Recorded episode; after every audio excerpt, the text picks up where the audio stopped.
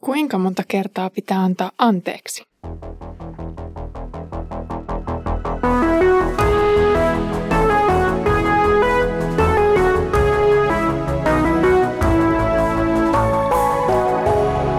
Kirjoitusten pauloissa. Tervetuloa mukaan Kirjoitusten pauloissa podcastiin. Olen Iida kansanlähetysopistolta ja luen tällä tuotantokaudella Pietarin kirjeitä. Ensi viikolla alkaa kolmas tuotantokausi tässä podcastissa ja silloin luetaan Hosean kirjaa yhdessä Mikon kanssa. Sitä ennen meidän pitäisi vielä setviä muun muassa se kysymys, että milloin Jeesus palaa. Luen nyt toisen kirjeen kolmatta lukua. Mutta älkää te, rakkaat ystävät, unohtako tätä.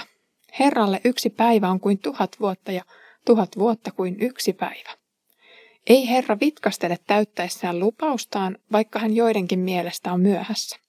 Päinvastoin, hän on kärsivällinen teitä kohtaan, koska ei halua kenenkään tuhoutuvan, vaan tahtoo, että kaikki kääntyisivät. Nyt on aika pysähtyä hetkeksi pohtimaan, millainen Jumala on. Pilkkaajien mukaan Jumala on unohtanut lupauksensa tai myöhässä jostakin. Vallinnut käsitys Jeesuksen paluusta tuon sukupolven aikana oli sumentanut monen mielen.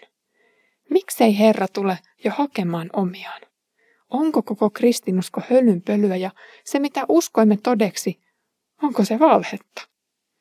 Kun ihminen aavistelee Jumalan ominaisuuksia, hän lähtee usein liikkeelle omasta näkökulmastaan käsin. Ja oikeastaan muuta vaihtoehtoa ei ole, koska ihminen ei voi vaihtaa olemustaan miksikään. Ongelma vain on se, että Jumala on joka suhteessa paljon enemmän kuin ihminen. Ihmisen ajatukset ovat rajalliset. Hän hahmottaa maailman esimerkiksi maantieteellisten ja ajallisten reunaehtojensa kautta. Oma kroppa ulottuu tiettyihin mittoihin, oma fyysinen maailma sinne asti kuin omat jalat tai ehkä satelliitit kantavat. On vaikea käsittää, että maailma on ollut ennen minua ja jatkaa sitä myös jälkeeni. Minun maailmani on tässä ja nyt. Itse elän 2020-luvulla ruuhkavuosissa työssä käyvänä kolmen lapsen äitinä. Maailmani rakentuu lähinnä kodin, työn, koulujen, harrastusten ja supermarketin verkostoon. Joitakin ekskursioita viikkoon saattaa tulla, joskus vaikkapa kahvilassa, seurakunnassa tai ystävän luona. Ja jossain hyvin kaukana tietoisuuteni rajamailla ovat sukulaiset toisella paikkakunnalla tai lomakohde etelän auringossa. Hahmotuskykyni rajallisuuteni vuoksi pidemmällä työmatkalla pitääkin jo muistella, että miltä kotona näyttää tai tuoksuu tai millainen kunkin lapseni ääni on tai millaisia mieheni eleet olivatkaan. Ihmisen muisti- ja käsityskyky kun on hyvin aika ja paikka sidonnaista. Jumalalle maailma näyttäytyy hyvin toisenlaisena. Häntä kuvataan termeillä ääretön ja iankaikkinen. En tiedä, miten ihminen voisi hahmottaa tästä edes pientä hippusta. Ontuva vertauskuva voisi olla 3- tai 4D-elokuva tavallisen 2D-kokemuksen sijaan. Pietarikin puhuu tässä siitä, että Herralle yksi päivä on kuin tuhat vuotta. Ilmaisu ei ole Pietarin sanoissa kirjallinen, vaan suuntaa antava. Pienet lapset ovat hellyttäviä omien lukuihin liittyvien käsitystensä kanssa.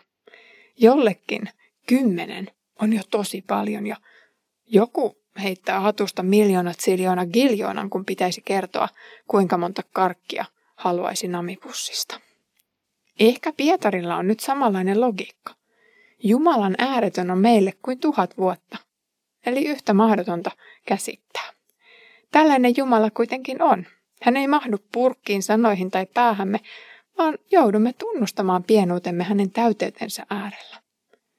Vaikka Jumala ilmoittaa itsensä meille raamatussa, se on hyvin rajallista. Ja Jumala on aina niin paljon enemmän kuin mitä voimme käsittää. Siksi kenenkään ei pitäisi yllättyä, että Jeesus ei ole vielä tullut takaisin. Jumala on paitsi olemukseltaan ikuinen, myös hänen pitkämielisyytensä ja kärsivällisyytensä on lopputonta. Jumala suo maailmalle ja ihmisille vielä vähän armon aikaa, olkoon se tuhat miljoonaa tai seitsemän vuotta. Jumala odottaa koko ajan kuin tuhlajapojan isä lasten kotiin paluuta, eikä hän väsy odottamaan. Hän istuu oven pielessä ja tähyilee, tulisiko vielä joku kotiin ennen kuin ovi pitää sulkea. Pietari on viitannut Noan päiviin kirjeissään useita kertoja, ja Noakin aikanaan odotti ennen kuin ovi suljettiin ja arkki lähti liikkeelle. Jumalan pitää odottaa meidän silmissämme ihan kamalan pitkään. Ja me malttamattomat ihmislapset kyselemme jatkuvasti, joko ollaan perillä. Mutta isän vastauksen pitäisi tyynnyttää meidät kyselijät. Hän sanoo, ei vielä, mutta ihan kohta. Odota vain rauhassa. Puheet Jumalan myöhästymisestä herättelevät kyselemään, onko taivaankodin seinällä joku kalenteri, josta näkee, milloin se viimeinen päivä onkaan. Ja onko siellä joku lista tai kollaasi seinällä, ketkä kaikki ovat jo kirjautuneet sisään. Onko Jumala päättänyt jo, milloin tämän maailman aika loppuu vai mikä on se hetki, kun pasuna pauhaa? Olen aina kummastellut huonosti urheilua tuntevana kahta asiaa. Kun katson jääkiekkopeliä ja kun katson jalkapalloa. Jääkiekkopelissä pelin jäljellä olevan ajan näkee reaaliaikaisesti. Kello tikittää ja aina välillä tuomari viheltää pelikatkoja. Kun aika tulee täytteen, peli yleensä vihelletään päättyneeksi ja voittaja on sitten ratkaistu. No, välillä totta kai tulee myös tasapelejä. Mutta jalkapallossa ei mennä ollenkaan tällä logiikalla. Samaan tapaan kuin jääkiekossa pelikello tikittää koko ajan eteenpäin, mutta taukoamatta. Kun aika on tullut tappiinsa, peli kuitenkin harvoin päättyy, vaan se jatkuu ja jatkuu, kunnes tuomari päättää viheltää pelin ratkaistuksi. Onkohan Jumalan logiikka peliaikamme suhteen samanlainen? Hän on antanut etukäteen tietyt säännöt, joiden mukaan selviää, ketkä selvisivät pistesijoille tai maaliin ja ketkä jäivät matkalle. Maratonkin on laji, jossa ylärajaa matkan suoritukselle ei käsittääkseni ole.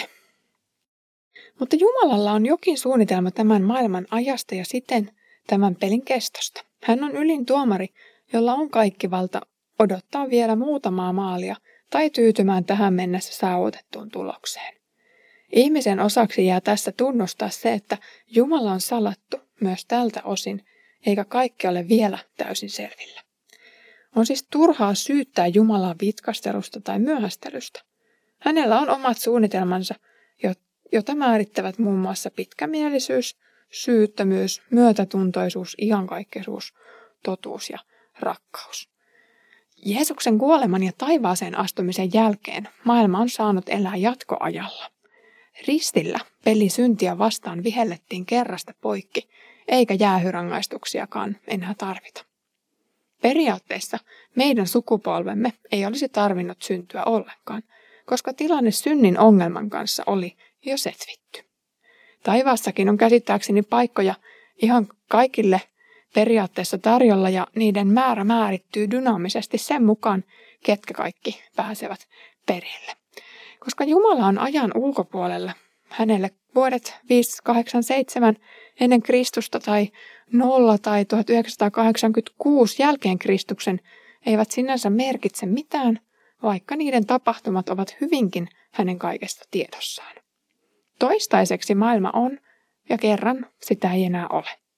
Nyt Jumala odottaa, että taivaalliseen karavaaniin liittyisi vielä useampi perhekunta. Joku päivä sääntörikkomukset pelikentällä ovat saavuttaneet sen pisteen, että peli on pakko viheltää poikki, jotteivät ihmiset tuhoaisi pelin tiimellyksessä toisiansa.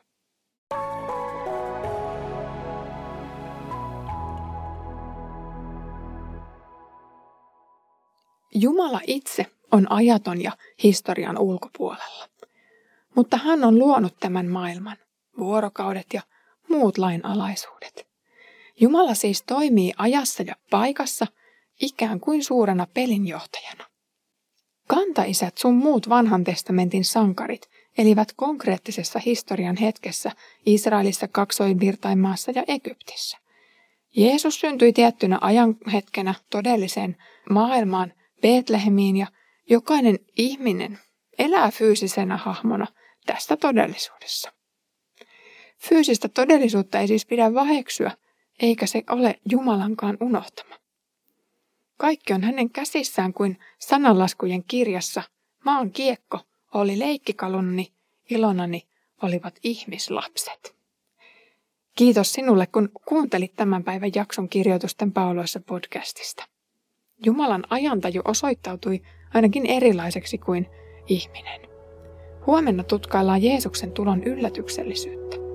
Siihen asti Herramme Jeesuksen Kristuksen armo, Isän Jumalan rakkaus ja Pyhän Hengen osallisuus olkoon meidän kaikkien kanssa.